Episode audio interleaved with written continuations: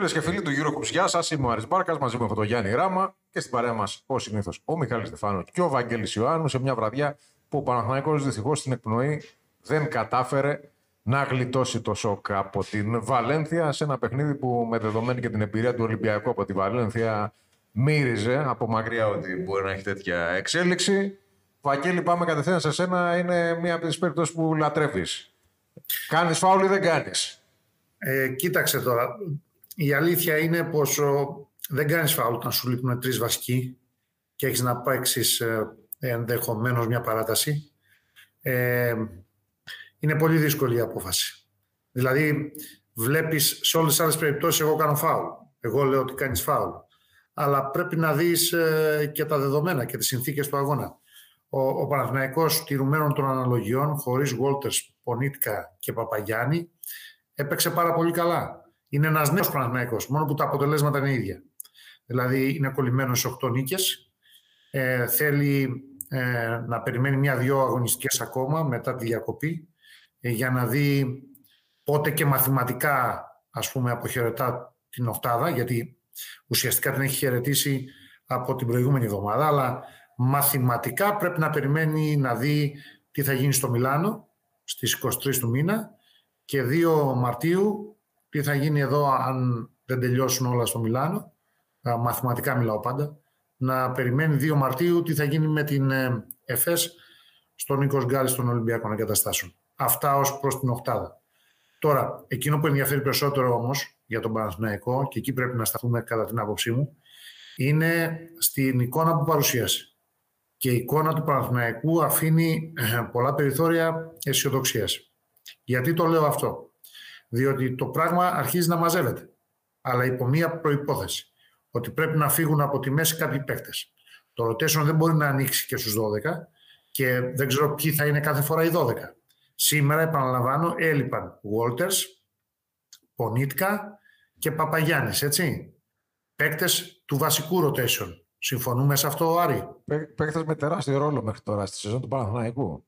Είναι, είναι ολοφάνερο λοιπόν ότι με την έλευση του Τόμας και εφόσον χρησιμοποιούνται όπως χρησιμοποιούνται ο Μπέικον, ο Βίλιαμς, αλλά και ο Γκριγκόνης. Θα μου πεις ο Γκριγκόνης δεν είναι δηλωμένος για τις εγχώριες διοργανώσεις. Αλλά αυτό μένει να δούμε πώς θα εξελιχθεί τις επόμενες μέρες. Και με δεδομένη επίσης την έλευση του Αγραβάνη που σήμερα δεν ήταν τόσο επιδραστικό στο παιχνίδι, ε, αλλά φαίνεται ότι έχει αποκτηθεί για να παίξει όχι ως απλό backup στο 4, αλλά να ακουμπήσει για πολλά λεπτά και στο 5, που θα τον έχει ανάγκη ο Παναθηναϊκός και θα πρέπει να τον αισθανθούν οι αντίπαλες ομάδες, ε, καταλαβαίνουμε ότι κάποιοι παίκτες πρέπει να πάνε στην άκρη. Δηλαδή, από εδώ και πέρα, ο Παναθηναϊκός ξαναμοντάρεται. Γι' αυτό είπα νωρίτερα, νέος Παναθηναϊκός, όχι ακριβώς ίδιες συνήθειες, ίδια αποτελέσματα. Το χάσε το μάτς με buzzer beater. Θα μπορούσε να το έχει χάσει πιο εύκολα νωρίτερα, όπως θα μπορούσε βεβαίως και να το έχει κερδίσει. Δεν στέκομαι στο αποτέλεσμα. Στέκομαι κυρίως στην εμφάνιση και στο διαφορετικό στυλ παιχνιδιού. Ε, σε κάποιους θα κοπούν τα φτερά. Δηλαδή, ε, αντιλαμβάνομαι ότι από εδώ και πέρα δεν νομίζω ότι θα υπάρχει παίκτης που θα παίρνει 15 σουτς σε ένα, σε ένα παιχνίδι. Στον Παναθηναϊκό. Δεν θα υπάρχει τέτοιος παίκτης α, τουλάχιστον αν θέλει ο, ο Ράντονιτς να σώσει ό,τι σώζεται από εδώ και πέρα. Ο Παναθηναϊκός είναι υποχρεωμένος λοιπόν και αυτό είδαμε σήμερα γιατί θα μπορούσε να έχει κερδίσει τη Βαλένθια. Δεν είναι κάτι φαβορό η Βαλένθια. Ε, ε, είναι ομάδα χωρίς ειδικό βάρος ε, και εκεί που έχει ένα ρυθμό και νομίζεις ότι θα σε σκοτώσει ξαφνικά κάνει μαζεμένα τα λάθη ε, και σου δίνει το μάτς. Δεν το πήρε. Δεν το πήρε. Βαγγέλη όμως και η Βαλένθια σήμερα είχε μια πολύ σημαντική απουσία αυτή του Ντούμπλεβιτς. Δηλαδή δεν βάλω ναι, καν τον Σάμπαν Ρώσομ στην εξίσωση που έχει ταλαιπωρηθεί πολύ από τραυματισμούς. Ναι. Αλλά... Θα, θα το έλεγα. Το συζητούσαμε και εκτός αέρα και με τον Μιχάλη. Ε, μπροστά στις τρεις απουσίες του Παναθηναϊκού δεν νομίζω ότι μπορεί να η πλάστιγκα, το ισοζύγιο να πάει ε, κοντά. Δεν νομίζω ότι παίζει. Τρεις έναντι ενός στην πραγματικότητα. Ε, η γενική εικόνα είναι ότι ο Παναθηναϊκός ξαναχτίζεται, ξαναφτιάχνεται με καλύτερη ε, αμυντική πανοπία. Δεν μπορώ να το πω. Δεν προκύπτει από το σημερινό παιχνίδι αυτό. Μια διάθεση ναι, αλλά δεν προκύπτει.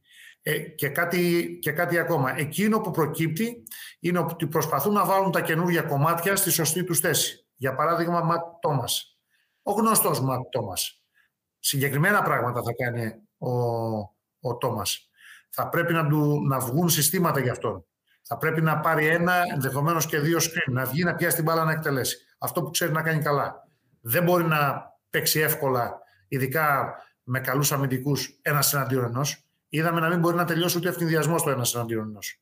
Ε, Εντάξει. Ε, Βαγγέλη, αυτό νομίζω ότι έχει να κάνει και με τον αγωνιστικό ρυθμό. Θέλει χρόνο, θέλει χρόνο. Θέλει χρόνο για να, για να βρεθεί σε, σε υψηλά στάνταρ απόδοσης. Όμως ξέρει ένα πράγμα πολύ καλά. Να δουλεύει, δηλαδή το ξέρει άριστα, να δουλεύει πίσω από το screen και άμα πάρει στο σωστό timing και στο σωστό ύψος την μπάλα, να την πιάσει και να την βάλει στο καλάθι. Είτε είναι από μέση, είτε είναι από μακρινή η απόσταση. Είτε είναι δίποντο, είτε είναι τρίποντο. Γι' αυτό τον πήρε ο Παναθηναϊκός. Άρα εκεί βλέπω μια αναδιανομή ρόλων, για να το πούμε έτσι. Ο Παναθηναϊκός κάνει στη μέση της χρονιάς ε, όχι ολικό, αλλά σημαντικό, μεγάλο, σε μεγάλο βαθμό ρεκτιφιέ. Βαγγέλη, θα επιστρέψω σε σένα, αλλά θέλω τη συνέχεια να την πάω το Μιχάλη. Προλαβαίνει να το κάνει τώρα ενώψη κυφπέλου. Αναγκαστικά πρέπει να δηλαδή, το κάνει. Δηλαδή αυτό νομίζω πια είναι το μεγάλο ερώτημα. Ναι. Το, το βασικό ερώτημα είναι και κάνοντας μια υπόθεση εργασίας ότι όλοι είναι υγιείς, με ποιους ε, ξένους θα πάει στο κύπελο στην Κρήτη. Αυτό ε, είναι κάτι που αξίζει νομίζω ε, να, το, να το δούμε. Γιατί εντάξει, αν υπάρχουν τραυματισμοί, οπωσδήποτε τραυματίες μένουν έξω χωρίς συζήτηση. Αν όμως ο Παναθανικό έχει έτοιμο πόλεμο και τον Βόλτερ και τον Πονίτικα.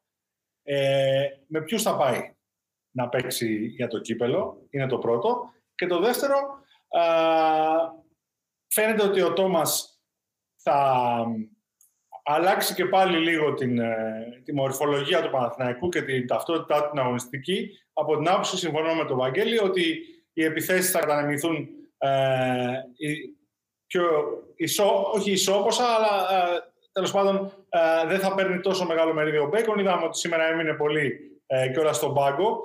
Ε, ο Παναθηναϊκός ε, βρίσκει έναν ακόμα πόλο να επιτεθεί. Ε, ήδη είχαν ετοιμαστεί κάποια plays, είδαμε κάποια pin downs που πήρε ο, από τα αριστερά προς τα δεξιά ο, ο Τόμας ε, και κάποια curls που λέγονται αυτή η περιστροφική κίνηση που περνάς πίσω από τον, από τον screener πολύ κοντά για να αφήσει πίσω τον αμυντικό. Έχει καλό πρώτο βήμα και άμα πάρει την μπάλα όπως είπε ο, ο Βαγγέλης βάζει σωστά το σώμα του και τον βάζει στην πλάτη τον, ε, τον αμυντικό. Ε, είναι ένας παίχτης ε, που είναι καθαρόαιμος σκόρερ. Ε, σήμερα έχοντας να παίξει τόσο καιρό, δεν δίστασε να πάρει τα σωστά σουτ ε, ως επί το πλείστον που του αναλογούσαν. Τα βάζεις, τα βάζεις, τα πήρε χωρίς κανένα πρόβλημα. Έχει την άνεση δηλαδή. Και νομίζω αυτό θα πρέπει να το συνηθίσουμε και να δούμε πάλι μια μετατόπιση ε, σε κάτι πιο ομαδικό. Ε, από το one man show που είδαμε για αρκετά μεγάλο διάστημα από τον, από τον Μπέικ. Γιάννης, αυτό που περισσεύουν είναι για την αμία σου ο Γκριγκόνης. Ε, πιστεύω περισσεύει. Τώρα αυτό κοιταγά, έχει παίξει σήμερα 9-12. Άμα τσεκάρω κιόλας είναι τα λιγότερα που έπαιξε κάποιος σήμερα από τον Παναθανικό Πατσεπαρκέ. Τα λιγότερα. Νομίζω, δηλαδή... νομίζω ότι πέρα από τα λεπτά είναι πια ότι υπάρχει ένας παίκτης ακριβώς θέση του που κάνει πάνω κατά τα ίδια πράγματα και ενδεχομένως θα κάνει καλύτερα. Δηλαδή με αυτή την έννοια το λέω. Ο, Μακ, το Τόμας ίσως είναι μια βελτιωμένη εκδοχή του Γκριγκόνη. Ναι, και πιστεύω ότι το παιχνίδι κιόλας θυσιάστηκε για την γρηγορότερη προσαρμογή του Τόμας ε, okay, το μάτς με τον ε, που δεν, έχει, δεν έχει δηλωθεί, δεν θα έπαιζε. Οπότε τώρα ήταν το πρώτο. Με το Final Eight να πλησιάζει, έπρεπε να πάρει χρόνο συμμετοχής, να πάρει προσπάθειες, να πάρει shoot, να τα πάρει όλα. Ε, Δραστήριος ήταν. Ε, απλά σούταρε με 40%.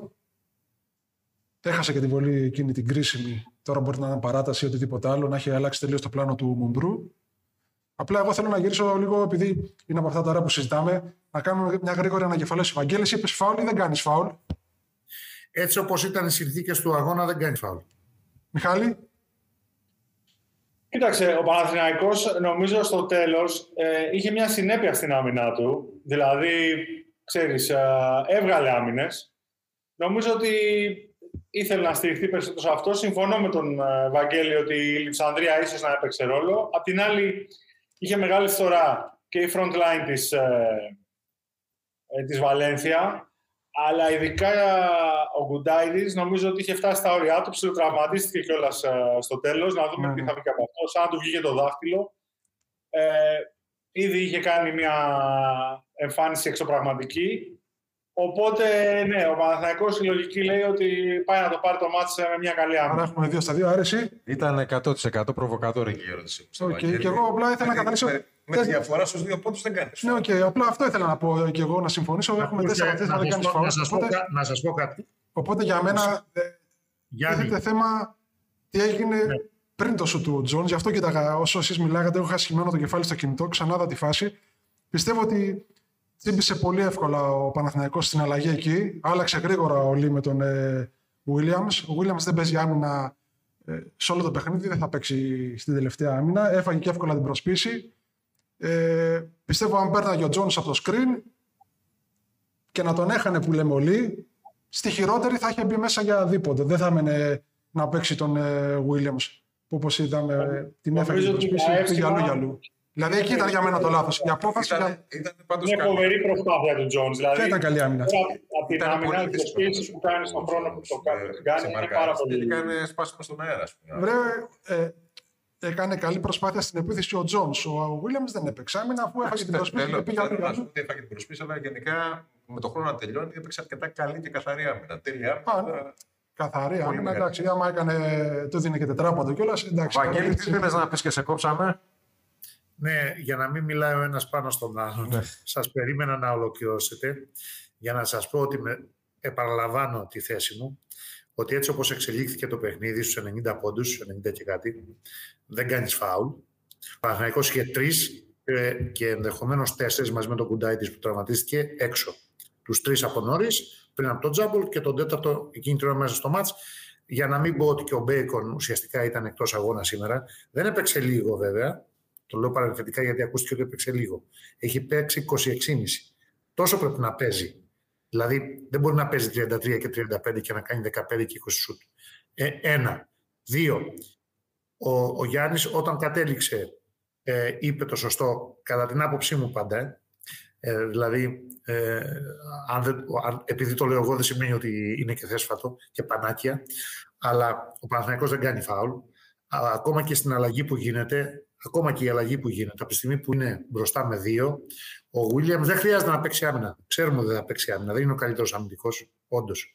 Ε, δεν χρειάζεται απλά να τσιμπήσει καμία προσποίηση. Πρέπει να μείνει κολλημένος πάνω, να μην του δώσει το τρίποντο και ας τον αφήσει τουλάχιστον να περάσει μέσα. Ο χρόνος τελείωνε. Το πρόβλημά του εδώ είναι ότι δέχεται προσποίηση και δεν έχει αίσθηση της αντίστροφης μέτρησης. Αν τον αφήσει, θα κάνει ένα βήμα μέσα και θα κάνει ένα διποντάκι. Με τη σιγουριά ο Παναθηναϊκός ότι θα έχει και πέντε λεπτά παράτασης. Και χωρίς να ξέρουμε αν θα το βάλει. Το, το buzzer beater τρίποντο έτσι μετά την προσποίηση, που βγαίνει δηλαδή μέσα από κίνηση, από ρυθμό, για τον παίκτη που επιτίθεται και επειδή είναι καλός ο Chris Jones, πολύ καλός, δηλαδή δεν είναι ήδη παίκτες, μην παρεξηγηθώ, πολλές φορές κάνω συγκρίσεις και κάποιοι παρεξηγούν αυτά που λέμε, είναι κάτι σαν τον Dorsey σε κάτι τέτοιες φάσεις, τον Tyler Dorsey. Ναι. Ε, βρήκε ρυθμό, τρώει την προσποίηση, αυτά μπαίνουν. Αυτά μπαίνουν. Δεν τα δίνει, δεν πρέπει να τα δώσει η άμυνα. Πρέπει να μείνει απλά κολλημένος μπροστά του. Ο Τζόνς πρόλαβε και ευθυγραμμίστηκε κιόλας με το καλάθι. Έτσι. Δηλαδή, λίγο ακόμα θα έφερνε και βόλτε στην μπάλα. Τέτοια άνεση είχε μετά την άμυνα του Williams. Ο, ο Jones, επειδή είναι και πολύ καλός παίκτης και τις έχει αυτές τις φάσεις, θα, θα εννοείται ότι θα είναι square up του the basket που λέμε, θα βάλει και τα πόδια σωστά και η ώμη και το χέρι και όλα, θα ευθυγραμμιστεί και βεβαίως θα είναι και εντός χρόνου ήταν και εντός καλαθιού το σουτ και εντός χρόνου το σουτ, διότι αυτός βλέπει το ρολόι. Ο, ο Williams δεν έχει επαφή και δεν μένει απλώς μπροστά του. Α τον περάσει και ας κάνει διποντάκι. Γιατί αν πάει πιο μέσα θα τελειώσει το παιχνίδι. Τελείωνε το παιχνίδι. Σούταρε, την ώρα που σούταρε, χρειάστηκε τόσος χρόνος ώστε να, όταν πέσει μπαλά μέσα να μηδενιστεί και το ρολόι. Όταν ταξίδευε, τελείωνε. Λοιπόν, και με το που πέφτει στο, στο δίχτυ, έχει μηδενιστεί. Και γι' αυτό και τελειώνει το μάτς. Τρίποντο και τέλος. Δηλαδή ακριβώς buzzer beater, ακριβώς με το που βρίσκει διχτάκι. Τελειώνει ο χρόνος. Ε, γιατί τα είπα όλα αυτά. Δεν περιμένεις να κάνει τη φανταστική άμυνα, να κάνει stop ο Williams. Το ξέρουμε αυτό. Απλά περιμένεις να μείνει μπροστά του. Οπότε τι θα κάνει ο Jones, αν την έχει πιάσει την μπάλα, δεν μπορεί να δει το καλάθι. Αν δεν την έχει πιάσει, θα κάνει ένα βήμα μέσα και θα κλέσει για δύο. Αυτό έπρεπε να κάνει ο Παναθηναϊκός επειδή συγκρίναμε, ε, σχολιάσαμε και κριτικάραμε την τελευταία άμυνα. Γιατί αυτή έκρινε το μάτς και καλά κάναμε. Τώρα... Κάνει το επιμήθειο σε σένα για να περάσουμε και στον Ολυμπιακό γρήγορα. Γιατί Α, νομίζω, ξέρεις ότι, τι, ε, νομίζω ότι πια η συζήτηση για τον Παναθηναϊκό δεν πρέπει να είναι η Ευρωλίγκα. ξε- καλά, αυτό το έχουμε πει προπόλου. Απλά επειδή πλησιάζει το Final Eight, είχα πει πριν το μάτς να αρχίσω να κρατάω σημειώσεις, να δούμε τι θα δούμε σήμερα. Απλά τη μια βγήκε ο Παπαγιάννης έξω.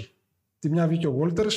Δεν ήξερα τι να δω και τι να πρωτοσημειώσω. Είδαμε Ματ Τόμα full δραστήριο, να παίρνει και σουτ που, που δεν, δεν το αναλογούσαν. Δηλαδή είχε 4 στα 10 για ντεμπούτο και sorry, όχι ντεμπούτο. Ε, πρώτο παιχνίδι στο Παναθηναϊκό. Πρώτο παιχνίδι ever στην Ευρωλίγκα. Πρώτο παιχνίδι από 21 Μαρτίου του 22. Και πήρε 10 σουτ, ωραίος. Έβαλε τα 4, δεν πειράζει. Ε, ο Παναθηναϊκός έχασε ένα μάτσο που πήγε στους 91 πόντους, έχοντας και τον Μπέικον με 4-14. Θέλαμε να δούμε και λίγο Αγραβάνη. Δεν είδαμε γιατί απόντος Παπαγιάννη ανέβηκε και στο 5 και δεν μπόρεσε να κάνει πράγματα που μπορεί να κάνει και να δείξει. Δεν έχω κάτι να, Δεν υπάρχει να, συμπέρασμα να γιατί θα σημειώσω. δούμε στο Δεν- Final δεν- Eight. Πιστεύω στο μάτς ε, με το Προμηθέα θα δούμε περισσότερα πράγματα. Που θα είναι και το πιο κοντινό. Θα δούμε και σε τι κατάσταση είναι ο Πονίτκα και σε τι κατάσταση θα είναι και ο Βόλτερ, σε τι κατάσταση θα είναι και ο Παπαγιάννης. Για να μπορούμε να δούμε και αυτό που λέει και ο Μιχάλης ε, πολύ σωστά. Ποιοι θα είναι οι έξι. Και μια επειδή είπα και τώρα και τους έξι, δεν το έχω ψάξει, παιδιά. Ε, ε, πρέπει η ομάδα να δηλώσει ε, έξι ε, πριν από το πρώτο παιχνίδι. Θα έχει το δικαίωμα να αλλάξει στη διάρκεια του Final Eight. Όχι. Ε, ε, Όχι. δεν, νο- δεν νομίζω. Δεν επειδή το είναι- βρίσκω. Ε, θέλω να πω ότι δεν, θα- δεν είναι δίκαιο. Όχι για το Μαθηνακό που έχει 103 ξένους. δεν είναι Απλά κάτι σου λογικό. τυχαίνει Άσε- στο παιχνίδι. Άμα έχεις άσε συνένα. τα, άσε τα θέματα της δικαιοσύνης για άλλους. Δεν είναι λογικό. Είναι νεοσύστατη διοργάνωση του Final Eight και η λογική λέει ότι πρέπει να δηλώσεις τους ξένους σου α, νωρίτερα. Όχι, Πριν τους αρχίσει έξι το συνένα. Ο παιχνίδι. συνένα θα μπορεί να μπαινοβγαίνει στα παιχνίδια. Αυτό θέλω να πω. Θα τον αλλάξει, θα είναι Στα σταθερά. παιχνίδια του Final Eight με ρωτάς; Ναι, ναι, ναι. Ε, δεν νομίζω. Σου λέω, δεν, δεν αντιβαίνει στη λογική αυτό που λες. Δηλαδή την Παρασκευή να παίξει με άλλη εξάδα, το Σάββατο με άλλη εξάδα και την Κυριακή με άλλη εξάδα. Ναι, αλλά οι 7 να είναι συγκεκριμένοι. Ορίστε. Οι 7 να είναι Από συγκεκριμένοι. 7 παίχτε, από συγκεκριμένους 7. Ναι, ναι. Δεν σου λέω από τους 9 να μπορεί να αλλάξει ο Παναγιακό και τους 9 που έχει. Ξαναλέω, το θεωρώ παράλογο. Το θεωρώ παράλογο. Άρα δεν θα ήθελα να είμαι και στη θέση, δεν το ξέρω, ε, θα το ρωτήσουμε. Το θεωρώ παράλογο. Θέτεις ξαφνικά ένα πολύ ωραίο θέμα. Γιατί κανον- η, η λογική λέει ότι αν ακολουθεί ο κανονισμός της Α1 πρέπει να είναι 7 οι ξένοι και να γίνεται εναλλαγή. Ναι, ναι. Πριν Η από κάθε παιχνίδι διοργάνωση έχεις είναι ένα δικαίωμα massive. να αλλάξεις κάτι. Δεν- Αυτό και. Παιδιά, η διοργάνωση είναι massive. Είναι μία διοργάνωση, είναι Ναι, τελική ναι, ναι, ναι, φάση. Ναι. Είναι final, λέει, δεν μπορεί να δηλώνεις άλλον την Παρασκευή, άλλον το Σάββατο, άλλον την Κυριακή. Λέω από τους 7 ή από τους 9, ξέρω εγώ. Ε, ο Παναγιώτο έχει 9, μην ξεχνάμε. Απλά δεν θα ήθελα να είμαι στη θέση του Ράντονιτς, γιατί τώρα που είδε ότι χωρίς αυτούς τους τρεις, για μένα, μπορεί να κάνω λάθος. Ο Παναθηναϊκός έπαιξε καλύτερα. Ο Παναθηναϊκός έπαιξε καλύτερα. Δηλαδή, ο Πάρης Λί με τους 25 πόντους και έχει παίξει 37 λεπτά, καλά να είναι το παιδί αφού αντέχει, έχει παίξει 36 και 52. 25 πόντι με 5-9 τρίποντα και 7 assist. Ο Γόλτες έχει βγάλει κανένα 2-3 μάτς χωρίς να δώσει assist καν. Και επίσης, και επίσης επειδή υπάρχει ένας ακόμα περιφερειακός που είναι ο Τόμας και αυτός θα παίξει, αυτός θα δηλωθεί, αυτός θα είναι μέσα.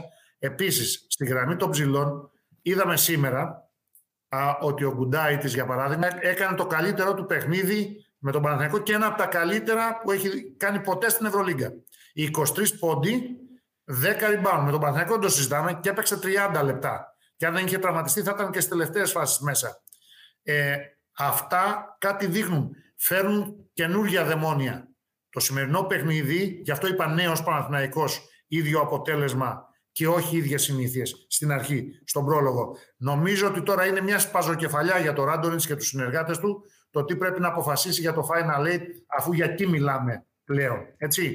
Ας αφήνουμε τις μαθηματικές ελπίδες της Ευρωλίγκας της Οκτάδας που δεν τους πιστεύει κανένας γιατί για να πάμε και στον Ολυμπιακό αν τώρα πρέπει να πάμε για να μην, να μην ε, μακρηγορήσω εγώ Α, πα- πάμε, πάμε και κάνε το σχόλιο σου ή ας το Γρήγορα. κάνει, ή ας το κάνει ο Μιχάλης. Γιατί νομίζω ότι Κάνε για, γρήγορα για τον τη γέφυρα Ολυμπιακό... για να σας αφήσω. Όχι, Σήμερα Ναι, στο Βάγγελ. buzzer beater α, Ναι. ουσιαστικά ο, ο Παναθηναϊκός δεν βοήθησε τον Ολυμπιακό.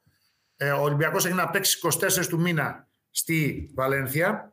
Έχει χάσει εδώ από τη Βαλένθια. ε, παίρνει αυτοπεποίθηση, παίρνει ψυχολογία η Βαλένθια. Θα μου πεις θα το θυμούνται στι 24 του μήνα, θα το θυμούνται αυτό το μάτς. Ε, θα μπορούσε να είναι μια νίκη πιο κάτω. Να μην είναι στο 13-11 η Βαλένθια και μέσα στην οκτάδα. Θα μπορούσε να είναι στο 12-12 και δυσκολεύει απ' την άλλη ε, την, ε, την ΕΦΕΣ. Γιατί αν δούμε τη βαθμολογία, συνεχίζει μόνος πρώτος και αίτητος Ολυμπιακός έπειτα και την παρέλαση που έκανε στο Βερολίνο. Λείπουν παιχνίδια για κάποιες ομάδες. Με, το, με τις 17 νίκες ο Ολυμπιακός είναι ήδη στα play-off. Κάποιες, κάποιες, κάποιοι μπορούν να πούνε ότι ίσως χρειάζεται νη συν 1, 18. Στο τέλος μπορεί να αποδειχθεί και 17 σε στέλνουν στην οκτάδα. Γιατί; Έχουμε τώρα Ολυμπιακό 17-7, Ρεάλ 16-7 της λείπει μάτς. Μπαρσελώνα 16-8, Μονακό 15-9, ήταν σχετικά εύκολο το σημερινό τους παιχνίδι. Φενέρ 14-9 της λείπει μάτς. Η Παρτιζάν που είπαμε ότι θα έμπαινε, μπαίνει κατά την άποψή μου δεν θα έχει πρόβλημα οχτάδας 13-11 αλλά ας περιμένουμε. Γιατί; Παρτιζάν 13-11 Μπασκόνια 13-11 Βαλένθια 13-11 με το απόψινό ε, Ζαλγκύρης 13-11 δεν σταματάμε Μακάμπι 12-12 μέσα στο παιχνίδι της οκτάδας και Εφές για μένα 11-12 της λείπει ένα μάτς ακόμα μέσα στο παιχνίδι της οκτάδας. Από εκεί και κάτω αφήστε τους. Και ας έχει 11 οι Βίρτους νίκες και ας έχει 11 ο Ερυθρός Αστέρας. Ξεχάστε τους. Λέω εγώ τώρα, ε. Λέω εγώ. Και πάμε στον Ολυμπιακό πολύ γρήγορα. ο Ολυμπιακός άλλη μια φορά ε, άγγιξε, ε, το είχα χρησιμοποιήσει το 12 στην Κωνσταντινούπολη, ε, την τελειότητα ε, τηρουμένων πάντα των αναλογιών. Και με βάση όσα έχουμε πει και τις προηγούμενες φορές για την πρόταση την πασχετική που κάνει φέτος, ε, σε ένα παιχνίδι που έπαιζε με την τελευταία ομάδα, ναι, αλλά που μπορεί και η τελευταία σε αυτήν την Ευρωλίγκα να κάνει ζημιά ακόμα και στην πρώτη, ναι, αλλά για τρίτο συνεχόμενο παιχνίδι χωρίς Σλούκα, κυρίως χωρίς Σλούκα και Πίτερς, ο Ολυμπιακός έδειξε ότι παραμένει στην ίδια σελίδα, ότι παραμένει γνωστή πολεμική μηχανή, ότι ε, είναι η ομάδα που θα πάει έτσι δεν ξέρω αν συμφωνεί ή διαφωνεί ο Μπαρτζόκας τρένο ή, ή όχι, που πάντως αν δεν έχει ατυχίες θα πάει έτσι μέχρι το τέλος της κανονικής περίοδου και θα δούμε τη διασταύρωση για τα play-off. Από πολύ πιο νωρίς από ό,τι περίμεναν όλοι, ο, ο Ολυμπιακός, εμείς το είχαμε προβλέψει. Το είχαμε προβλέψει και το βλέπαμε. Και δεν κάνουμε δηλώσεις ε, τυπικές όπως κάνουν οι παίκτες και οι προπονητές. Πολύ πιο νωρίς λοιπόν από το φυσιολογικό Ολυμπιακός είναι στα play-off και πολύ δύσκολα θα χάσει και το πλεονέκτημα έδρα. Τώρα να μείνουμε περισσότερο και να πούμε τεχνικά στοιχεία και, και λεπτομέρειες για το πώς έπαιξε και με, με την Άλμπα δεν χρειάζεται. Δεν χρειάζεται. Τα νούμερα α, τα λένε όλα α, α, από μόνα τους. Και επίσης, για να κλείσω εγώ, ο, ο Ολυμπιακός δείχνει από ένα σημείο και μετά ότι ε, δεν κερδίζει απλά τους φίλους του, κερδίζει όλο και περισσότερους αντιπάλους, πλην του πάει να καταντήσει, δεν θα έλεγα ότι είναι ήδη, του, του, του γραφικού τρινκέρι. Ο, ο άνθρωπος εντάξει. Έλα, μετά... Είσαι υπερβολικός. Εντάξει, είναι γραφικός. Είναι γραφικός, είναι γραφικός. Δηλαδή τώρα, τώρα το πω, επειδή είπες ότι είμαι υπερβολικός, είναι γραφικός ή, ή δεν αντιλαμβάνεται τι συμβαίνει, δεν βλέπει τι συμβαίνει ε, φέτος στην Ευρωλίγα. Και αυτά τα λέμε ανεξάρτητα από το τι θα συμβεί σε ένα μήνα ή σε δύο μήνες. Λέμε για το τι έχουμε δει μέχρι στιγμής. Και φυσικά ξεχωρίζω και ολοκληρώνω για να συνεχίσετε εσείς μία φάση από το μάτς του Ολυμπιακού. Τον, την καλή άμυνα, τον ευνηδιασμό, την πάσα πίσω του Γόκαπ και το κάρφωμα του Παπα-Νικολάου. Για να επιβεβαιωθεί για μια ακόμη φορά η δήλωση που έχει κάνει ο Γόκαπ ότι ο Ολυμπιακός ε, είναι φέτος μια αγέλη από πεινασμένα σκυλιά. Αυτό είναι ο Ολυμπιακός ε, και το επιβεβαιώνει από εβδομάδα σε εβδομάδα, από παιχνίδι σε παιχνίδι, με τον καλύτερο δυνατό τρόπο. Περισσότερα τώρα θα πούμε την ερχόμενη εβδομάδα μετά το Final Eight. Θα τα πούμε λοιπόν. Ευχαριστούμε πολύ Βαγγέλη. Μιχάλη. Μάλιστα. Νομίζω ότι το έχουμε εξαντλήσει το θέμα Ολυμπιακός. Δηλαδή, πολύ πιο γρήγορα από ό,τι περιμέναμε, όπως είπε και ο Βαγγέλης. Ναι, ε, κοίταξε να δεις. Ε, η αλήθεια είναι ότι έχει μια συνέχεια ε, τον τελευταίο ένα, ένα μήνα ε, και παραπάνω τελευταία παιχνίδια η οποία δεν σου αφήνει πολλά περιθώρια να σχολιάσεις κάτι καινούριο. Είναι το καλύτερο νέο, πιστεύω, για τον Ολυμπιακό. Ε, πολλοί παίχτες ε, σε καλή κατάσταση. Τέσσερα παιχνίδια νικηφόρα χωρίς τον Σλούκα, ε, ουσιαστικά, και χωρίς τον ε, Πίτερς στη συνέχεια. Νομίζω ότι ο Ολυμπιακός ε, αυτή τη στιγμή βρίσκεται σε ένα επίπεδο ε, πολύ κοντά στο επιθυμητό. Είναι ένα ερώτημα βέβαια αν θα έχεις στο, στο Final Eight και τους δύο παίχτες, διότι είναι τρία παιχνίδια σε τρεις μέρες και υπάρχει ήδη επιβάρηση ε, σχετική στους υπόλοιπους. δεν είναι και απλό πράγμα από την άλλη. Αυτό εννοώ. Ε, να παίζεις δηλαδή χωρίς ε, δύο παίχτες του από το rotation συνέχεια. Ο Ολυμπιακός έτσι δεν έχει τόσο μεγάλο βάθος αριθμητικά, αλλά έχει ποιοτικά. Γιατί αυτή τη στιγμή οι 10-11 παίχτες από το δεκάδα του χρησιμοποιούνται και παίζουν. Βλέπουμε ότι ο Λούτσης μπήκε στο rotation και ουσιαστικά παίρνει χρόνο και λεπτά και ευθύνες ε, τώρα που λείπει ο, ο Σλούκας. Δηλαδή δεν είναι τυπική παρουσία του. Από εκεί και πέρα ε, νομίζω ότι ο Ολυμπιακός δεν θα έχει πρόβλημα γιατί δεν νομίζω ότι το μπάσκετ μπορεί να, να τραβούν τα πάντα σε μια στιγμή στην άλλη. Η ομάδα του έχει ένα επίπεδο. Ε, αν δεν υπάρχουν ε, πράγματα εξωαγωνιστικά, ε, νομίζω δεν θα έχει πρόβλημα ούτε για την οκτάδα, ούτε για το πλεονέκτημα έδρας, με βάση τα όσα έχουμε δει από τον Οκτώβριο, έτσι, όχι τελευταία. Και τις πολύ μικρές ε, μεταπτώσεις που όσο, πάει, όσο περνάει ο καιρός, το μειώνονται. Ε, η σταθερότητα είναι κάτι που χαρακτηρίζει νομίζω, τον Ολυμπιακό περισσότερο από οτιδήποτε άλλο.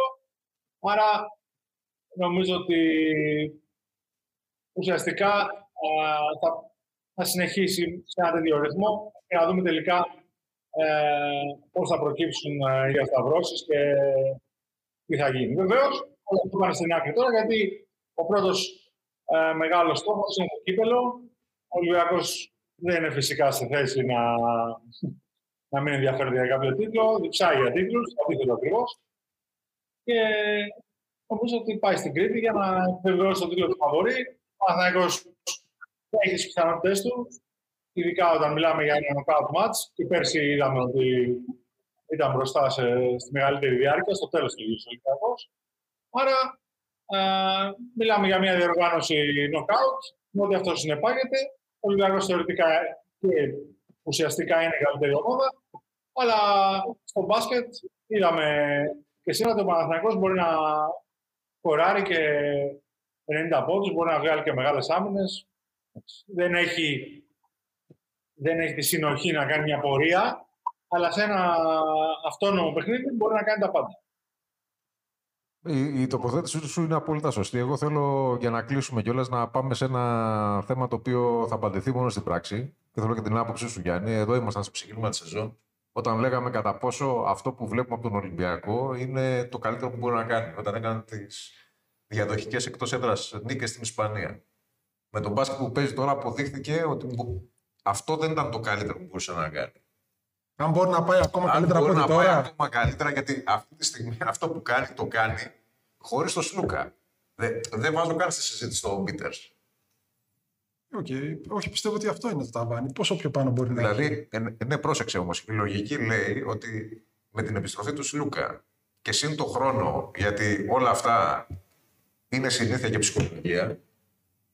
Ίσως δεν έχουμε δει ακόμα την τελική κατάσταση Το πράγμα που σας σκέψει, θα σκέψει είναι λίγο τρομακτικό. Ε, δεν μπορώ να βάλω στην εξίσωση το τελευταίο μάτσα με την Άλμπα, γιατί η Άλμπα εκτός από ουραγός παίζει και ένα τελείως διαφορετικό στυλ. Συμφωνούμε. Δηλαδή, σαν, σαν να χάνει με 30 πόντου, όπως έκανε με 30 πόντους, και να πάει να κάνει κάτι θεματικό αντί να παίξει κάτι καλό ουσιαστικό. Αυτό βλέπω. Αντί να σκληρή, Οπότε, να... εάν θες να πάρω κριτήρια τις προηγούμενες πέντε σερή νίκες ή την τελευταία από αυτές τις πέντε, ε, δεν έπαιξε ο Σλούκα, βγήκε μπροστά ο Λούτζης. Οπότε κάπου εκεί θα το αντισταθμίσω λίγο. Γι' αυτό λέω ότι πιστεύω ότι αυτό είναι το, το ανώτατο σημείο που μπορεί να πάει ο Ολυμπιακός. Τώρα, αν ε, υπάρχει ε, η, Και- και άλλο η προπόνηση επίπεδο, που κάνουν ναι. και γύμναση και το κρατάνε για πιο μετά. Γιατί είδαμε τον Ολυμπιακό να ξεκινάει top, να κάνει μια μήνυ κοιλιά και τώρα να ξαναπηγαίνει προς τα πάνω. Αν ξανακάνει κάτι προς τα κάτω και μετά κάνουν αυτά τα, τα διαγράμματα που έλεγε και ο κότσο Πεδουλάκης στο κάποτε Παναγό και χτυπήσει τέρμα ταβάνι και άλλο. Για το με χαρά του, δηλαδή ευπρόσδεκτο. Απλά πιστεύω ότι μέχρι εκεί είναι. Δηλαδή, πόσο ακόμα. Μιχάλη, Ε, πρώτα απ' όλα θεωρώ εκτός πραγματικότητας και εκτός τόπου και χρόνου α, οποιοδήποτε ισχυρισμό ή υπενιγμό ότι ο Ολυμπιακός παίζει καλύτερα χωρίς τον Σλούκα. Ε, και τι εννοώ. Μπορεί να φαίνεται ότι έχει κάνει ξέρεις, κάποιες πολύ εντυπωσιακές εμφανίσεις, αλλά αυτά τα παιχνίδια δεν έχουν καμία σχέση με τα κλειστά μάτς που θα δούμε εκεί που θα κρίνονται όλα. Από έναν ημιτελικό κυπέλο με τον Παναθηναϊκό, ενδεχομένως, μέχρι τα play-off, ε, τους τελικούς, ε, το Final Four. Ε, ο Ολυμπιακός δεν συνάντησε κάποιο τόσο πολύ κλειστό μάτς. Ακόμα και με την ε, ΕΦΕΣ ήταν σταθερά μπροστά. Το πήρε πολύ πιο εύκολα από ό,τι ε, περίμενε. Ε, και θεωρώ ότι είναι σε ένα σημείο της σεζόν που έχει βρει ρυθμό, έχει μεγάλη αυτοπεποίθηση και παίζει α, πάρα πολύ ωραία, πάρα πολύ σωστά. Οπωσδήποτε ότι δεν παίζει ο Σλούκας, του έχει δώσει μια άλλη λογική στο παιχνίδι του, δηλαδή ακόμα ε, πιο γρήγορα κυκλοφορεί η μπάλα, γιατί ξέρεις, δεν υπάρχει και χειριστής ουσιαστικά πέρα του Walkup με τις ε, ικανότητες του, του Σλούκα, άρα εκ των πραγμάτων πρέπει να ε, κυκλοφορήσει καλύτερα η μπάλα ή να εκδηλωθεί πιο γρήγορα η επίθεση. Φαίνεται ότι ο Ολυμπιακός επιτίθεται πιο γρήγορα, φαίνεται ότι πιέζει περισσότερο στην άμυνα, όμως ε, θα έρθουν τα παιχνίδια που η παρουσία του Σλούκα θα είναι πάρα, πάρα πολύ α, κρίσιμη και υπεραπαραίτητη. Ε, παιχνίδια πολύ κλειστά, παιχνίδια που θα φέρουν ε, δύο και τρεις και πέντε αποφάσεις ε, κρίσιμες ε, μέσα σε ελάχιστο χώρο, με πολύ μεγάλη πίεση, ψυχολογική και α, σωματική. Ε, οπότε νομίζω ότι ο Ολυμπιακός ανταποκρίθηκε με ιδανικά, αλλά χρειάζεται 100% το Σλούκα στα παιχνίδια που θα κρίνουν ουσιαστικά και τους στόχους. Μιχάλη, ξέρεις τι, ε, εκτός από τα τρόλ στο Twitter και τους πάντα γκρινιάριδες, δεν νομίζω ότι έχει πει κανείς ότι παίζει καλύτερα χωρίς το Σλούκα. Είναι ότι παίζει το ίδιο καλά χωρίς το Σλούκα. Πιστεύω έχει διαφορά, Ναι. έτσι. Εννοώ ότι πολλές φορές είδαμε ε, πραγματικά να είναι ο Ολυμπιακός ακόμα πιο γρήγορος, ακόμα πιο θεαματικός, ε, ακόμα πιο αλτρουιστής. Αυτό ή καμιά φορά ακόμα ξέρεις, πιο διαχειτό την άμυνα και κάποιοι, όχι κάποιοι, μια άποψη μπασκετική μπορεί να είναι ότι ξέρεις, από εδώ στους Λούκα συμβαίνει αυτό γιατί ο Σλούκας, όπως και να το κάνουμε, μπορεί να κρατήσει περισσότερο την μπάλα α, ε, ή ξέρω εγώ στην άμυνα να, να έχει ο Ολυμπιακός ένα πιο ε, πιεστικό δίδυμο. Ξέρω εγώ ότι ο, και ο Κάναν πιέζει πολύ ε, σε σχέση με τον Κώστα που όπως και να το κάνουμε έχει κάποιες αδυναμίες στο συγκεκριμένο κομμάτι. Αλλά θέλω να, σ- θέλω να σας πω ότι είναι περισσότερο η μορφή των παιχνιδιών ε, που έπαιξε ο Ολυμπιακός τέτοια που δεν θα έχει καμία σχέση με τα, με τα παιχνίδια που θα ακολουθήσουν. Ε, γι' αυτό και να μην μπερδεύεται κανείς και θεωρεί ότι ξέρεις, μπορεί να, ε, να συνεχιστεί αυτό το πράγμα και να έχει τέτοια αλεγκρία 40 λεπτά ο Ολυμπιακός σε μια σειρά play-off κτλ. Θα αλλάξει η μορφολογία των αγώνων, αυτό εννοώ. Οπότε η απουσία του Λούκα είναι όντως πολύ σημαντική. Και ας μην φάνηκε. Λ- Λοιπόν, αυτό που λέει ο Μιχάλης είναι απολύτως λογικό. Αυτό που λες και εσύ επίσης είναι απολύτως λογικό, ότι πόσο καλύτερα να παίξει ο Ολυμπιακός. Θεωρώ όμως ότι η μεγάλη διαφορά του Ολυμπιακού που βλέπουμε τώρα σε σχέση με τον Ολυμπιακό στο ξεκίνημα της σεζόν και σε σχέση με τον περσινό Ολυμπιακό, γιατί στην ουσία όλα αυτά χτίζονται σιγά σιγά, είναι η τεράστια αυτοπεποίθηση και η ταχύτητα στην απόφαση που έχουν παίχτες όχι μόνο σαν τον Σλούκα ή τον Βόκαπ, βλέπουμε σχεδόν όλους τους παίκτες του Ολυμπιακού να βρίσκουν τη σωστή απόφαση σε κλάσματα δευτερολέπτου, να επιτίθονται στο σωστό σημείο στην άμυνα όταν πρέπει και σιγά σιγά ακόμα και όταν παίρνουν πιο πρακινδυνευμένες αποφάσεις, επειδή όλα λειτουργούν τέλεια, ό,τι κάνουν να τους βγαίνει. Πι- πιστεύω λοιπόν ότι δεν είναι ούτε θέμα φυσικής κατάστασης, ούτε θέμα Μην πεις πάλι για το άστρο του Ολυμπιακού. είναι και αυτό στη Α, και μέση. αυτό, εντάξει. είναι και αυτό στη μέση. Απλά, απλά θεωρώ ότι χτίζοντας συνήθειες και παίρνοντας τις σωστές αποφάσεις, ίσως αυτό που θα δούμε στο τέλος και το τέλος μπορεί να μην είναι καν αυτή η σεζόν. Να είναι ακόμα πιο εντυπωσιακό. Δηλαδή, νομίζω ότι η μεγάλη διαφορά του Ολυμπιακού, όπως σωστά είπες, Μιχάλη, πέρα από την πίεση στην μπάλα, γιατί του βγαίνει και του Ολυμπιακού η, άμυσα, η άμυνα που είναι τρομερά πιεστική, νομίζω ότι η μεγάλη διαφορά στην επίθεση είναι η κίνηση χωρίς την μπάλα και οι πολύ γρήγορες αποφάσεις. Δηλαδή, δεν κολλάει η επίθεση. Νομίζω ότι, ναι. νομίζω ότι αυτό το πράγμα έχει χτιστεί σιγά σιγά και ίσως δεν έχουμε δει ακόμα το τελευταίο επίπεδο. Αυτό είναι ουσιαστικά ε, αποτέλεσμα μιας γενικότερης φιλοσοφίας που έχει ο Ολυμπιακός να μην διαβάζει τον αντίπαλο. Ε, το οποίο το, το έχουμε γράψει, το έχουμε καταθέσει. Είναι ξεκάθαρη φιλοσοφία του Ολυμπιακού. Όχι να μην διαβάζει, να μην κάνει scouting, να μην διαβάζει το παιχνίδι. Δηλαδή, ότι με βάση scouting θα παίξουμε έτσι. Ότι τα προσωπικά χαρακτηριστικά στην άμυνα των παιχτών είναι άλλο, άλλο κομμάτι. Εννοείται, ε, θα δεις πώς θα αμυνθείς, ε, ποιο χέρι θα δώσει τον ένα, ποιο θα δώσει τον άλλον κτλ. Στην επίθεση όμως, ο Ολυμπιακός δεν διαβάζει την άμυνα τι του δίνει. Προσπαθεί εδώ και τρίτη σεζόν να παίξει το ίδιο μπάσκετ. Να παίξει χωρίς την μπάλα, να κυκλοφορήσει γρήγορα. Άρα αυτό το πράγμα όσο δουλεύετε, όσο παίζετε, τόσο μαθαίνετε. Και έτσι ο ένας με τον άλλον αυτή τη στιγμή έχουν μια εξαιρετική επικοινωνία. Αυτό που λέγεται χημεία. Δηλαδή, με το πρώτο βήμα πλέον που θα κάνει ο Βεζέγκοφ, ε, η απόφαση για την πάσα έχει ληφθεί με τη μισή προσποίηση που θα κάνει ο, ο, ο ή ο Μακίσικ, ε, αμέσως θα αντιληφθούν όλοι που πρέπει να πάνε. Όλο αυτό το πράγμα ε, έρχεται ως αποτέλεσμα αυτής της φιλοσοφίας ότι ο Ολυμπιακός προσπαθεί να παίξει αυτό που θέλει, ανεξαρτήτως της άμυνας και το τι θα προσπαθήσει να του δώσει ο άλλος. Και γι' αυτό... Αλλά έχει φτάσει σε ένα σημείο που παίζεται αυτοματοποιημένα απέναντι σε κάθε άμυνα. Όχι, Ενώ και... όσο πολλές φορές δεν δίνανε βοήθειες ε, ε, ξέρεις, οι άμυνες ε, και είχαν πολύ καλούς ε, γκάρα αθλητικούς να πιέσουν την μπάλα, ο Ολυμπιακός κόλλαγε. Τώρα ούτε και έτσι κολλάει εύκολα. Ναι, δηλαδή αυτή τη στιγμή δεν έχουμε δει και μία άμυνα που πραγματικά να έχει ναι. μπορέσει να κόψει αυτό το παιχνίδι του Ολυμπιακού, γιατί ο Ολυμπιακός, στα play του Ολυμπιακού, στην ουσία δεν είναι συγκεκριμένο.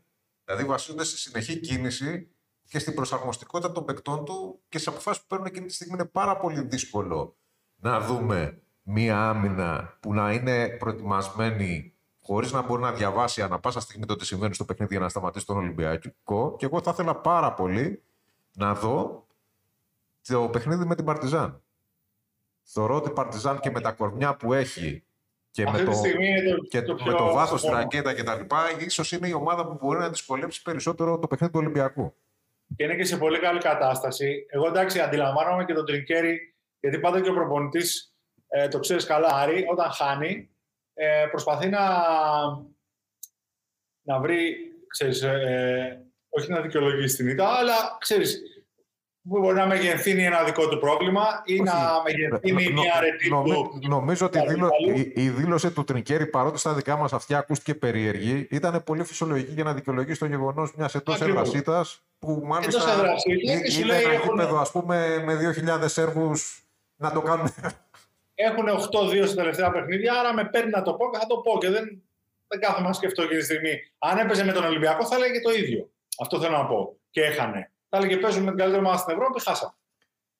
Ε, οπότε νομίζω ότι ναι, είναι μια, μια κλασική δήλωση προπονητή που έχει χάσει. Ε, οπότε, ξέρεις, ε, μπορείς να πεις ότι παίζω μια ομάδα που κοστίζει 40 εκατομμύρια ή μπορείς να πεις χίλια δύο πράγματα. Ο Τρικέρι πάτησε στο σερί της Παρτιζάν, το οποίο δεν είναι ψεύτικο, είναι αληθινό και πολύ δυνατό. Ε, μιας ομάδας η οποία ενώ όλο τον πρώτο γύρο φαίνονταν ότι δεν θα ξέρεις, διεκδικήσει την πρόκριση της. Νομίζω ότι τώρα μπορεί να, να αισθάνεται αρκετά σίγουρη και με το πώς παίζει δηλαδή. Και νομίζω τελικά ότι και τα σημερινά αποτελέσματα, δηλαδή και νίκη της Ζαλγκύρης και νίκη της Βαλένθια, βάζουν σε ακόμα μεγαλύτερους μπελάδες στην ΕΦΕΣ. Γιατί είναι πλέον πολλές οι ομάδες που μαζεύονται. Και χτες ο Ερυθρός Αστέρας που κέρδισε δεν είναι απαραίτητα καλό για την ΕΦΕΣ. Γιατί άμα μείνει ψηλά και εκείνος και έρθει ο καμπάτσο, ξέρεις, μετά όποιος και να χάνει, κάποιος θα κερδίζει. άλλο να κυνηγάς δύο, άλλο να είσαι στο ίδιο τσουβάλι με 5-6. Γίνεται πιο σύνθετο. Αλλά θα το δούμε. Αυτό θα γίνει νομίζω μεγάλο ενδιαφέρον. Ε, σε αυτό πιστεύω θα παίξει ρόλο και πότε θα οριστούν τα εξαναβολής παιχνίδια. Έτσι. Αν θα είναι μόνο ένα, αν δεν θα παίξει πάλι πότε. Δεν ξέρουμε τι γίνεται στην Τουρκία. Ένα, ένα, και αλλιώς αυτή τη στιγμή στην Τουρκία δεν υπάρχει ναι. Δηλαδή, αν είναι μόνο ένα, μπορεί να το χωρίσεις κάπου στο πρόγραμμα. Αυτή, Μετά θα δούμε. Αυτή τη στιγμή, έτσι όπως είναι η κατάσταση, δυστυχώς στην Τουρκία τα πράγματα είναι πολύ περίπλοκα γιατί αναβλήθηκε ναι. και το κύπελο. Στην ουσία θα υπάρχουν δύο εβδομάδες χωρίς αγωνιστική δράση καμία. Επομένως. Δηλαδή, εντάξει, εμείς συζητάμε, είμαστε στον ναι. κόσμο μας. Εμείς συζητάμε και κάτι. Ναι, τώρα το πότε θα παίξουν μπάσκετ στην Τουρκία με αυτά που συμβαίνουν στην Τουρκία είναι ανέκδοτο. Έχει σκοτωθεί ένα γήπεδο γεμάτο και είναι εκατομμύρια άνθρωποι στον δρόμο και ε, πραγματικά το βλέπεις και από, ε, από, από τους δημοσιογράφους. Από το, έχει, σταματήσει ε, το οτιδήποτε και βρίσκεται αυτή τη στιγμή η χώρα σε κατάσταση έκτακτης ανάγκης ασχολούνται από το πρωί μέχρι το άλλο πρωί με το πώς θα μαζέψουν πράγματα, με το πώς θα βοηθήσουν, με το πώς θα βρουν πόρους ε, για να μπορέσει ξέρεις, να, να τη βγάλει ο κόσμος που έχει σωθεί από τη μία μέρα στην επόμενη, στο κρύο κτλ. Είναι η κατάσταση χαοτική. Οπότε το να μιλάμε για μπάσκετ, ξέρεις, είναι για, αυτού, δηλαδή για αυτούς. Ε, είναι κάτι το οποίο δεν έχει αυτή τη στιγμή σχέση με την πραγματικότητα γιατί πραγματικά δεν ξέρουμε ε, πότε θα ξαναρχίσουν να κυλούν normal οι ρυθμοί στη ζωή. Και στην Κωνσταντινούπολη και σε ολόκληρη τη Λοιπόν, με τις ευχές μας να βελτιωθούν όσο δυνατόν πιο γρήγορα τα πράγματα εκεί. Και η αλήθεια είναι ότι και το ευρωπαϊκό μπάσκετ έχει δείξει ήδη έμπρακτη αλληλεγγύη στα θύματα του σεισμού και το ίδιο θα κάνει και ο ΕΣΑΚΕ αυτή την αγωνιστική με τα έσοδα των αγώνων να αποδίδονται σε ανθρωπιστική βοήθεια. Το ίδιο έκανε και ο Παναθηναϊκός, ζητώντας από τον κόσμο το που πήγε σήμερα στο γήπεδο να συνεσφέρει ό,τι μπορεί. Και μακάρι αυτό το παράδειγμα το ακολουθήσουν όλοι. Να ολοκληρώσουμε αυτή την εκπομπή. Την επόμενη εβδομάδα δεν έχουμε Να πω κάτι. Ε, επί του πιεστηρίου. Ναι, ναι. Ε, σχετικά με αυτό που συζητούσαμε, νομίζω ότι θα υπάρχει δυνατότητα από τους 7 δηλωμένους παίχτες να αλλάξει από το ένα παιχνίδι στο άλλο. Δηλαδή, σαν να, να, να, να ακολουθηθεί δηλαδή ο κανονισμός Α1 ουσιαστικά. Ναι, ο κανονισμός αυτό μαθαίνω αυτή τη στιγμή. Ε, τώρα έτσι λίγο που πρόλαβα να στείλω δύο μηνύματα, νομίζω ότι ε, καταλαβαίνουμε ότι θα πας με 7 και μπορεί στο προημιτελικό να παίξει ο Black, στο τελικό να παίξει γιατί ο... το πω αυτό όταν συζητάγαμε. Γιατί ο Ολυμπιακός παράδειγμα ή ο Παναθηναϊκός που είναι θεωρητικά τα δύο φαβοροί θα παίξουν τρία μάτια σε τρεις ημέρες, έτσι. Ναι. Μια τυχαία να σου είχε χτύπα ξύλο. Αυτό λέω, δεν θα μείνει με πέντε. Να μπορεί να κάνει τουλάχιστον να πέφτει ένα κενό. Ναι. Γι' αυτό το Θα έχεις δικαίωμα. Ένας τραυματισμός, ας πούμε, της στιγμής θα έχεις δικαίωμα να βάλεις τον Οτιδήποτε. Και λίγο προληπτικά να αφήσεις κάποιον έξω να ξέρεις ναι, ναι, ναι. ότι κάτι έχεις από πίσω. Έτσι, αυτό. Αυτό, αυτό μου, μου έλαβα τώρα ως πληροφορία ότι θα δηλωθούν 7 και θα μπορείς να κάνεις μια αλλαγή. Λοιπόν, Κάπου εδώ τελειώσαμε για αυτή την εβδομάδα. Την επόμενη εβδομάδα δεν θα έχουμε Ευρωλίγκα, θα έχουμε κύπελο Ελλάδας. Θα σας ανακοινώσουμε έγκαιρα πότε θα κάνουμε εκπομπή. Λογικά μετά το τέλος του Final Eight, όταν θα έχουμε αποτελέσματα. Όχι μετά τον τελικό τον καλό. Ε, νο, νομίζω ότι έτσι όπως εξελίσσονται τα πράγματα, δεν ξέρω αν θα έχουμε τη δυνατότητα να το κάνουμε. Μετά τον τελικό δεν θα μας δω ούτε εγώ. θα δούμε. Θα δούμε. Θα δούμε βρίσκεται υπό συζήτηση και υπό διαπραγματεύσει. Οπότε θα γίνει εκπομπή, θα ενημερωθείτε όλοι έγκαιρα. Μην ανησυχείτε, εμείς εδώ θα είμαστε για να τα πούμε για άλλη μια φορά. Σας ευχαριστούμε πολύ για την παρέα σας σήμερα το βράδυ. Από τον uh, Γιάννη Ράμα, τον uh, Βαγγέλιο Αν που μας αποχαιρέτησε ήδη, ήδη νωρίς, τον uh, Μιχάλη Στεφάνου και από μένα. Σας ευχαριστώ πολύ και να έχετε ένα καλό βράδυ. Καλό βράδυ. Καλό βράδυ.